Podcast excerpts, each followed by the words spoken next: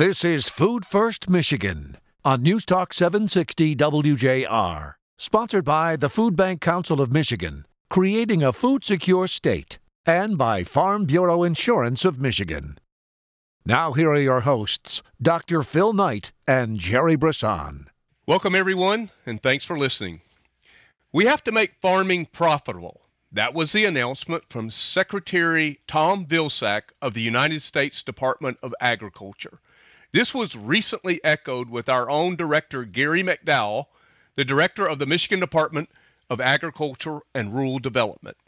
The old saying of when your outgo exceeds your income, it will be your downfall. Truer words are never spoken, and certainly wavering markets, tariff wars, and one sided trade agreements all make farming in particular and agribusiness in general volatile. Yet we understand that we have record amounts of people in America that are food insecure, approaching 50 million according to estimates of Feeding America. We push the threshold of 2 million people here in Michigan who are food insecure, and that's out of a population of just over 10 million.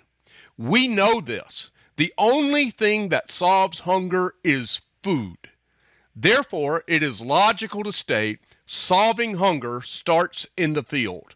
It starts with farmers, families, and the seeds they plant that feed us all.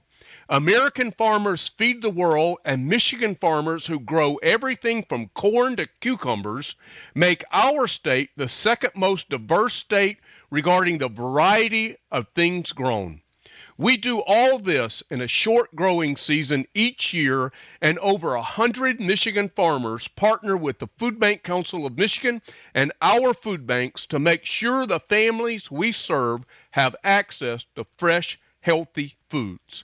The state of Michigan and the Food Bank Council partner on a line item that allows the Food Bank Council to purchase the seconds, the uglies, if you will, from Michigan growers and ranchers via a grant called MASS, the Michigan Agricultural Surplus System, was the first of its kind in America. And Jerry and I are back with one of our Michigan farmers who participates in the MASS program and helps feed Michigan families. We will unpack this program and its impact for you next on this edition of Food First Michigan. Welcome back, everyone. As promised, Jerry Brisson joins me here. Jerry, um, welcome to Food First, as always. It's always good to be here with you, Doctor. Uh, you know, I, I would just say there's nothing more fun in the week than getting on this show and talking about a serious issue with people who also have a good sense of humor. So, uh, you know what? We're we're delighted to be here today. Well, as promised, our guest is Erwin Stima, who uh, is a is a farmer, is an owner of a farm, Stima Potato Farm, up in Posen, Michigan. And anybody doesn't know where Posen's at, they're just I don't know. I just can't explain why nobody would not know where Posen's at. So, Erwin, welcome to the show just north of Thunder Bay. and uh, first thing I have to say is thank you for your partnership with the Food Bank Council and for all that you're doing to help us create a food secure state. Uh, you, your family, your farm has been a tremendous help to us through the years, and we're happy to have you as our guest today. So, welcome to Food First Michigan. Okay, no, thanks for uh, inviting me on, and, and uh, we're, we're just happy to be here. And uh, as a family and as a business, we're really happy to participate and help uh, in, in a small way, even with uh, all the huge uh, work that the Food Bank Council does within the state and even within this region. So. Well, we're delighted to have you with us, and you know it helps so many people. And I will tell you, potatoes are one of the most popular things that people want. Believe it or not, everybody loves a good potato.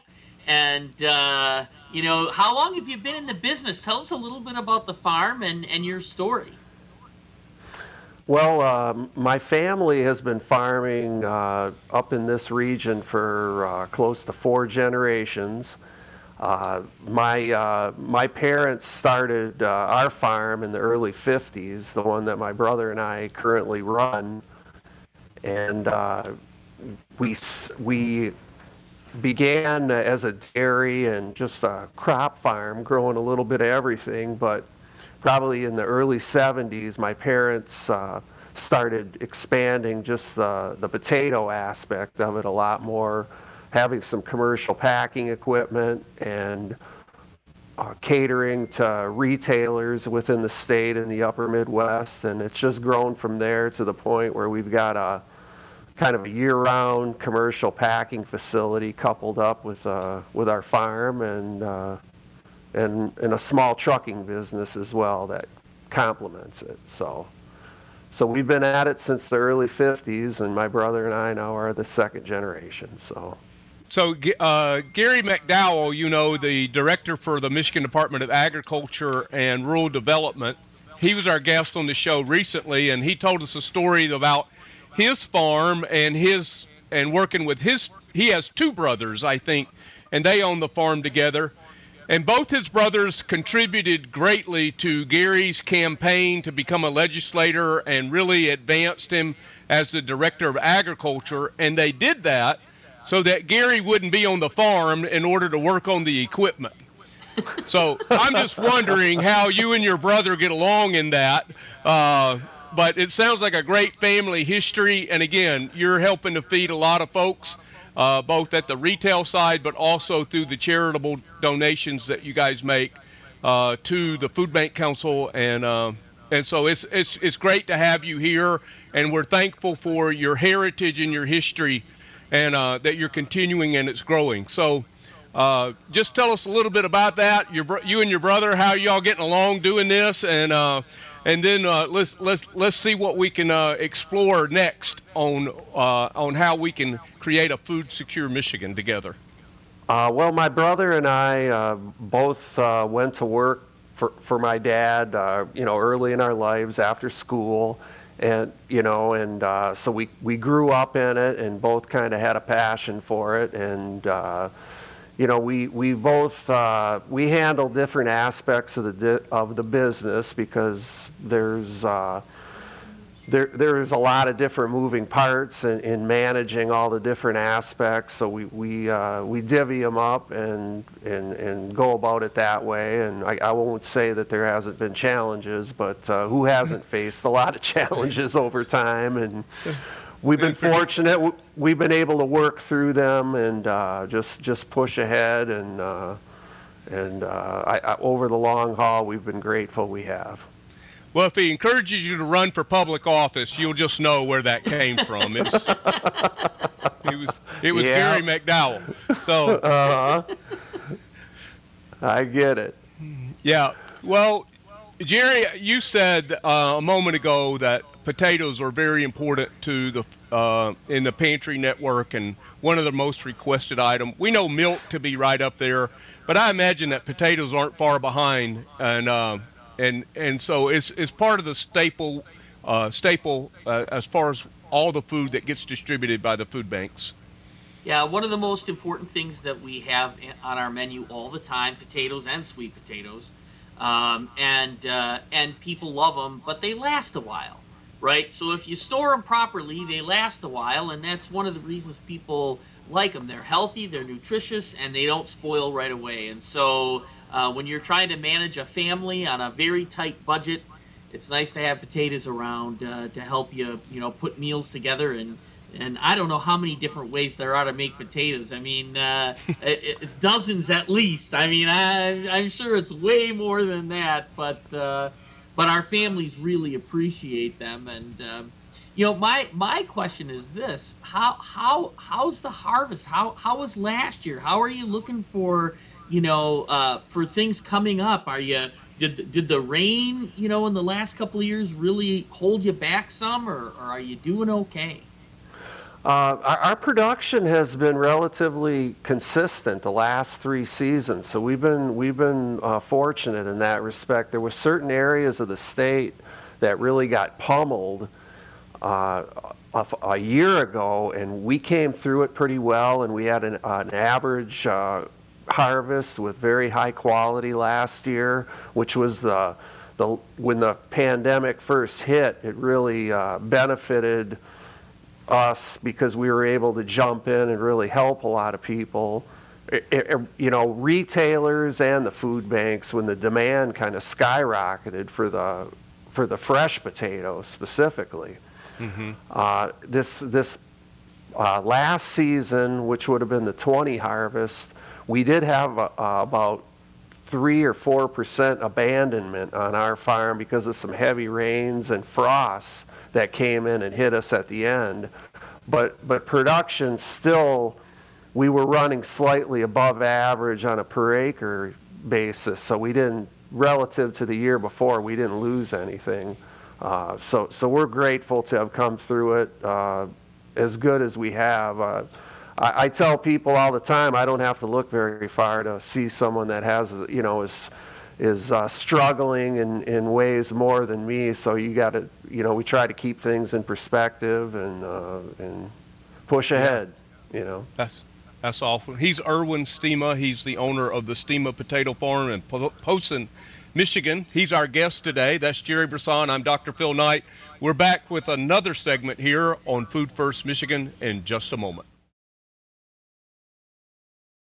Contact the Food Bank Council of Michigan at fbcmich.org. Now back to more Food First Michigan with Dr. Phil Knight and Jerry Brisson. Welcome back, everyone. Dr. Phil Knight here with Jerry Brisson, chairman of the board of directors for the Food Bank Council of Michigan. And uh, Jerry, we've been doing this show for over three and a half years together. So, yeah. can you believe that? I mean, you know, you you've stuck with me longer than anyone, Phil. At least as far as media goes. no doubt. Well, it's radio. Nobody has to look at us. So, radio and a podcast. So, our guest today is Erwin Stema. Uh, he is the owner of the Stema Potato Farm in Posen, Michigan. He's also one of our, our colleagues, one of our partners. And um, let's see if we can connect dots here, Jerry, because one of the ways that we're able to partner with um, our Michigan farmers, and we have at the Food Bank Council over a hundred that we partner with, and Erwin is certainly one of the top ones. And um, we take a, a, a, a, grant from the state of Michigan, uh, the Michigan Agricultural Surplus System, and they allow us to take that money and invest it with with farmers in Michigan and receive particularly the produce, and we're able to put that into our network, and our food banks are able to distribute that across our pantries, which numbers somewhere around 3,000 and allows us to serve every county in Michigan.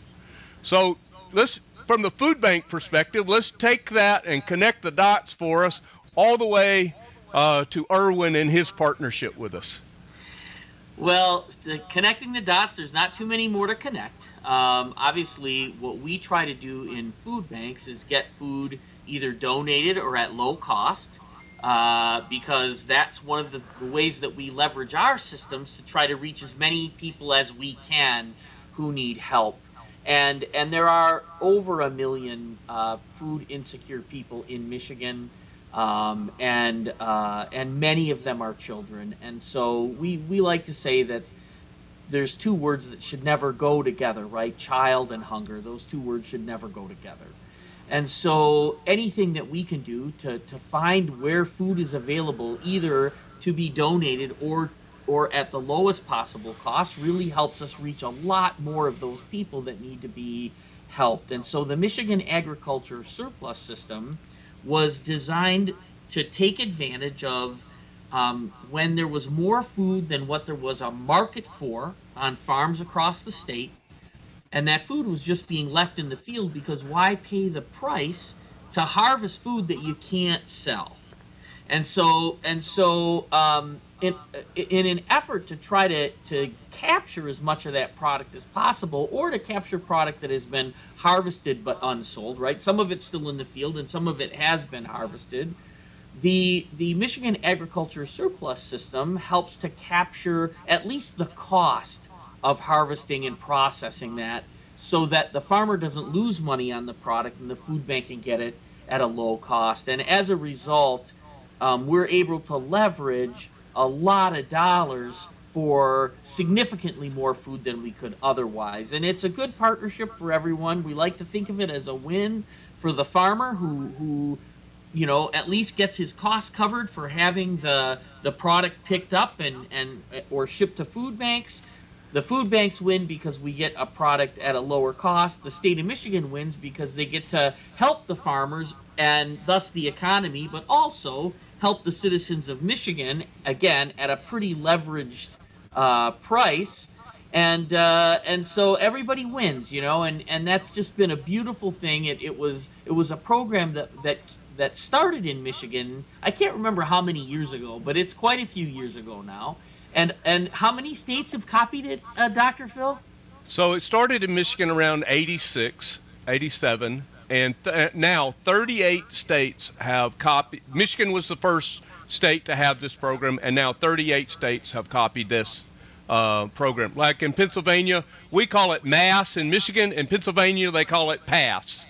It's the Pennsylvania right. Agricultural Surplus System. So I don't know what I don't know what Maine and uh, uh, Mississippi does because we got mass. We we call it that. So, well, that's you know that's why I kind of wanted the food bank picture, Jerry, and I appreciate that. But Erwin, can you talk to us a little bit about how this partnership has worked with you uh, through the through the years with the Food Bank Council from the from really from the growers' standpoint? Well, uh, one of the things that has really uh, been helpful, and Kath Clark has a term she uh, calls the produce uh, cosmetically challenged, and we have uh, we have huge uh, commercial storages that we fill with the raw product every fall. And as we grow or as we process the product over time, we're, we're able to separate it and uh, the, the huge commercial customers that buy it are really specific about their needs. So we accumulate volumes of certain things that are still very, very usable, and it's as good as any potato that you, you'd buy anywhere, but it just the size or the shape or something like that might not be as specific. But we're able to accumulate that stuff and then we can talk to someone like the like the mass system. And we've got a commercial packing facility where we can put it in the right size containers and and get it to get it to them at a at a more inexpensive cost. So i, I would agree with uh, what Gary said. It's a win-win and we're happy to be a part of it. Well that's good to know that Jerry, when Kath was talking about cosmetically challenged, she wasn't referring to me and you. uh, at least that time. right. I, well, I think she could be. She just wasn't that time. Yeah, just, then she was talking about potatoes at that particular instance. So yeah, right. yes, well, we have a banner in our office, uh, Erwin, that says uh, "We w- we love your seconds." Uh-huh. Uh, and hey, I guess that's another one. Uglies, cosmetically challenged, seconds. It's it's product that, as you said, uh, the retail stores are uh, they don't want to purchase. Uh, so it, it, it, it's a way that this can, as Jerry described it, it, it just creates what we hope to be a win for you, a win for the food banks, a win for the state of Michigan, but also, most importantly, a win for the residents that we serve and the families we serve. Um, and again, yeah. as he said earlier, it's one of the most requested items we have in our pantry network. So, uh, you know, it's, it's great to be to be a part of a win. Yeah, absolutely. It, I'd have no idea about, and maybe and maybe this is a just a, a dumb question, but when you think about the size of your farm and everything, what would be the how much? What's the gross poundage here we're talking about? Is this like I'm sure this is going to be staggering to me, but but because I, I just want people to understand the scope of the of the opportunity and the scope of the need as well. Well, we probably, uh, you know, if we put it in terms of uh, semi loads, we probably ship, you know, close to 600 semi loads total a, a season on a, on a, you know, through our packing facility. And I would say that. Uh, uh, on average, we probably distribute 30 or 35 semi-loads to the to the food bank system in Michigan of that. That once we grade it out and and regrade it. So Right. if you put that, you know, 30 to 35 trailers times or, or multiplied against uh, 42,000 pounds per trailer, you know, you'd, you'd get a pretty accurate number of what we, that's just what we do. And, and that's a Right. small part of what the food bank system does. But uh, as I said, we're happy to be a part of it. Well, I don't think it's I don't think there's anything small about that. And for you know, for for maybe just our listeners who maybe don't do this work every day, 35 um, semi trailers at 42,000 pounds each seems like an awful lot of potatoes to me. Yeah, it is. No, no question. You know, so there's a lot of families that can have dinner uh, uh, on a budget and have some quality food. So, yeah, we're we're uh, happy to be a part of it and help them along. Well, we appreciate you very much, your family. Pass our appreciation on to your brother as well, and uh, everybody who works for you and with you. That uh, we know that you know we've got to make farming profitable in this in this country. Uh, hopefully, we're going to take some good giant steps toward that uh, economically. But uh, in the midst of all the challenge that farmers have with with tariffs and and uh, volatile markets and everything, just salt of the earth, folks like yourself that still care about their hungry neighbors and still want to come alongside the food banks. And um, and we just have to say to end this segment and our time with you, the words don't weigh enough, Erwin, but thank you. Uh, no, you're welcome. And uh, as I said before, as a family and, and personally, we're just happy to be a part of it. And uh, and uh, uh, one thing in closing, this whole the the last year even has been such a tragedy, really, for the whole country that uh, we're, we're we were just happy that we were here to to help in a small way, and and uh, hopefully we can all get back to some normalcy and uh, better times ahead for everybody. Absolutely. We're going to work to that end for sure. Erwin, thanks for being our guest today. Um, Erwin Stema, he is the owner of the Stema Potato Farm in Posen, Michigan, just north of Thunder Bay. Uh, what, between Alpena and Cheboygan, but closer to Alpena, I think, is the way I see it. Yeah. So uh, Jerry and I are back in just a moment. Food First, Michigan. Once again, here's Phil and Jerry. Welcome back, everyone. Jerry, that was Erwin Stema, uh, owner of Stema Farms, and just one of over a hundred farmers that partner with our network to help feed hungry Michigan, Michiganders across the state. That's just potatoes, and this guy's talking 35 loads times 42, 44,000 pounds. That's a lot of food, man. yeah, it is a lot of food, but again, there's so many people who are food insecure in our state. Certainly more now than there has been in in many years. I mean, we had a, a very robust economy for a while, and even in a robust economy, we had over a million people food insecure.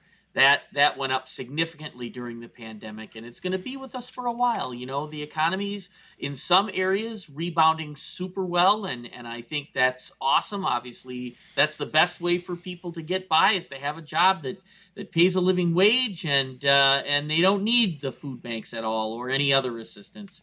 But there are still quite a few people who aren't in that place who have you know work in industries that that aren't coming back as fast or may not come back completely. And so we're still looking at helping a lot of people for a long time. And again many of the food insecure people in our state are children in fact. So you know one of our biggest priorities is to make sure we reach as many kids as we can as we continue to go through the recovery process and uh, and rebuild the economy. So so you know can't imagine doing this without our Michigan farmers. Can't imagine it. Right. Well, you mentioned the K style recovery that if you have a certain type of job, you're you you might not ever stopped working through the pandemic, or certainly there are different uh, aspects of the of the business uh, and community that are re-engaging now, and then um, then there are parts of the economy that will be very slow to re-engage. I mean, we we're thinking through June of 2022 we'll have heightened need here in Michigan. There are some estimates that stretch the impact of COVID out to the year 2024. So we're keeping an eye on that because that helps us plan ahead for the future. And even though uh, Erwin and his family are helping us with 1,470,000 pounds of potatoes, that's just one farmer. And again, out of over a hundred, and I don't know yeah. how many that, that your food bank has, but all the seven food banks have partners of, of, of working with people, farmers in their own region, in their own area that, you know, honestly, that the Food Bank Council doesn't even know, hardly know about. This is just the ones that we're working with. And one farmer, almost one and a half million pounds of, of just one product. So, you know, this work is much broader much bigger, much deeper than probably anybody on the outside would ever imagine. Well, how do you know? I mean, you know, still one of the biggest issues that we face from a communication standpoint is your next door neighbor who's struggling doesn't talk about it. You know, they don't tell you, you know, we we're you know having to use the food bank. If you think about all the conversations you've had in your life with all of the people you've ever known, how many times has somebody said to you the words, you know, we had to use the food bank last month? Yeah, never. I mean, right. It never happened. So people just don't know. And that's okay. That's our job. We have Food First Michigan. We're out here telling everyone we know well, that people that w- aren't, you know. Well, I think you make a great point, and I'll personalize it because, you know, we did a show a couple of years ago about when I had a pretty significant life upset. And um, and me and my two youngest boys, uh, the other two kids were grown and adults, but the younger two were were with me, and and we struggled quite a bit uh, in our transition. And I mean, we I, I I did everything you could do to get a job. I mean, it, but it was in the middle of the recession. It was difficult to get a job. I have a name tag that says Dr. Phil from Walmart where I hold the record for being probably one of the worst cashiers ever in the history of Walmart. I was so bad at it that they made me the greeter at the door. So, you know, but you do what you have to do to survive. And, uh, and I did exactly what you just described, Jerry. I, I, I never wanted anyone to know that we got, we were receiving SNAP benefits. I yeah. never wanted anyone to know that. I still have my SNAP card. Now, thankfully, you know, I was able to, you know, get the help that I needed and the people come alongside of me when I needed, family and friends and and uh, you know, and I was able to recover from that huge life upset. But, you know, this idea, let me just let me just unpack this for a moment this idea, this Western idea of pulling yourself up by your bootstraps is a misnomer. No one can do that. I don't know if you've ever tried to pull yourself up by your own bootstraps, but it is physically impossible to do that. you can't do it. And not one of us who've ever experienced one moment of success in our life did it alone. I don't care who you are, you didn't do it alone. You had a network of people. It might have been your family, it might have been your parents, it might have been someone else that helped you become who you are today. And so to put that expectation on people when they're down, when they're struggling, no, it's not appropriate, it's not right, and it's un American. Well, strong words, important words, and uh, and thanks for sharing your experience again, Dr. Phil. I I, I very much respect that, um, like you, uh, the people that we serve, by and large, are are doing what they can to put their life together. And I know that you're always going to find people um, who struggle more than others. Who you're going to find lazy people in every walk of life. I've met rich lazy people, and I've met poor lazy people. Right? It's not like you can pinpoint one segment and say that segment over there they're really lazy, but this oh they're really hardworking. No, they're everywhere. Right? But that's okay. You know, that's only one of the myriad of things that can be possibly wrong with someone is they're not too industrious. Uh, so so the way the way we see it in food bank world is we say if you're hungry, you only have one problem.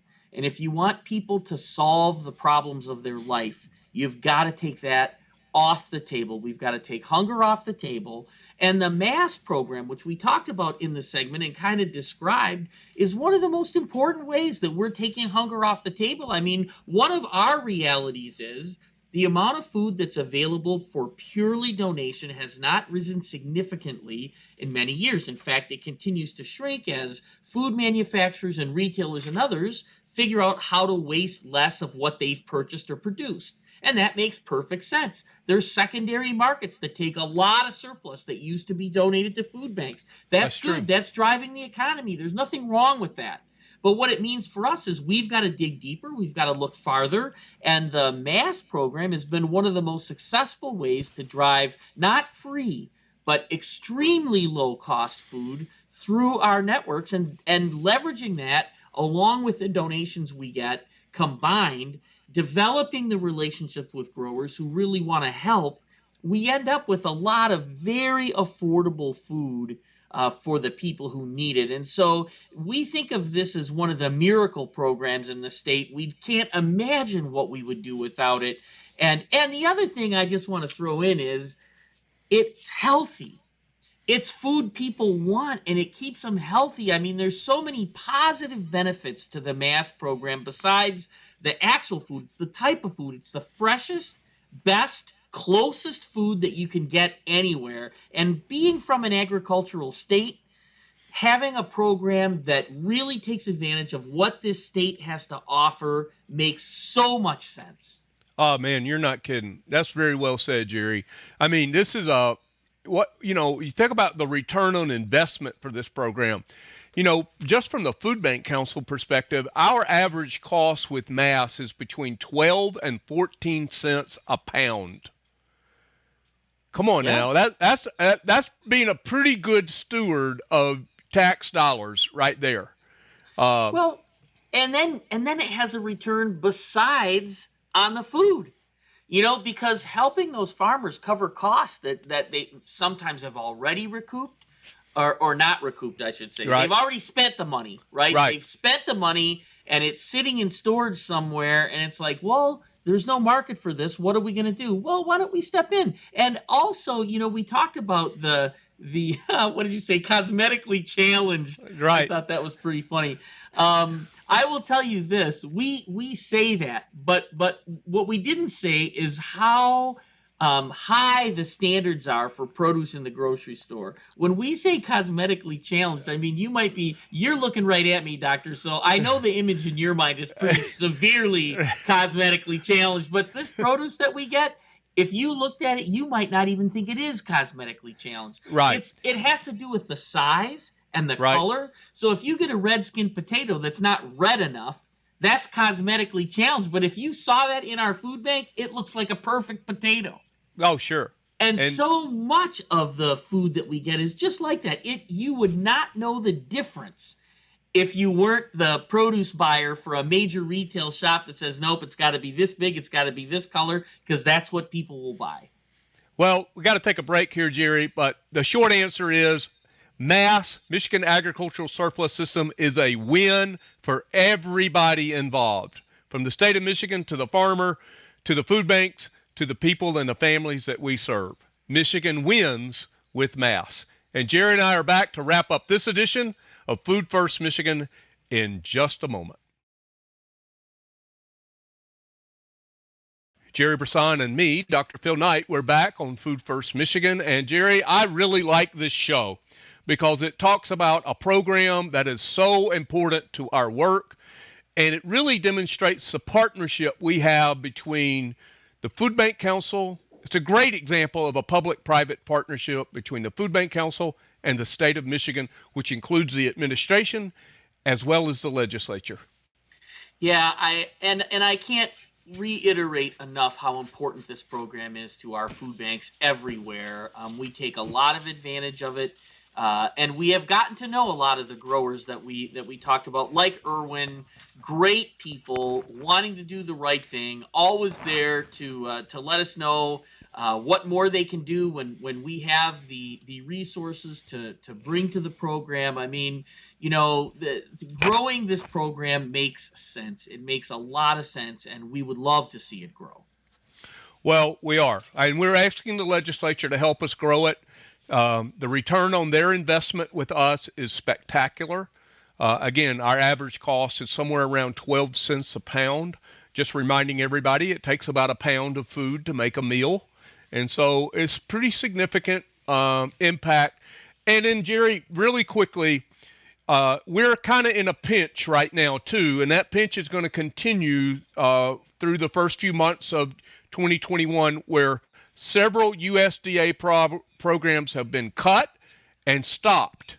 That was supplying a lot of the food for us during the pandemic. Yeah. Oh, you know, twenty some million pounds fewer. Twenty eight million, I think, is the number twenty-eight million. Um, fewer for uh, the le- this next few months than we had a year ago. Um, there is some timing issue here, but there is also just a, a natural reduction of of the amount of support that comes when you have these surges and and then you know a back to normal. So we just want to make sure that um, everybody knows we're not totally back to normal yet. We we still need to make sure that we're reaching all of the people in our state who are food insecure, uh, as everyone has a chance to recover from the pandemic and the economic aftermath of it. Well, shortage of food being given to us from the USDA, but line but lines are still long, yep. and they continue to be long. Exactly right. Well, time for a little food for thought. Hunger for children, food security for seniors is and should always remain a nonpartisan challenge. Republican, Democrat, and everyone in between should do what is necessary when it is necessary to ensure the toxic stress of food insecurity is a thing of the past, not a thing that challenges us in the present or the future. Corporations, businesses, employers of all sizes, chambers of commerce, boards of education, and health care from payers to providers in every place in Michigan should stand with us to say, enough is enough. No more worry about food. No more patchwork fixes. No more blame. No more shifting responsibility. This is our problem to own and to fix. And as my mentor said, you are either part of the solution or you are the problem. So let's put aside all of our partisanship, our prejudices, our bias, our judgments, and join the Food Bank Council of Michigan in creating a food secure Michigan by putting and keeping food first, folks. Food first. Food First Michigan, presented by Farm Bureau Insurance of Michigan and by the Food Bank Council of Michigan, creating a food secure state.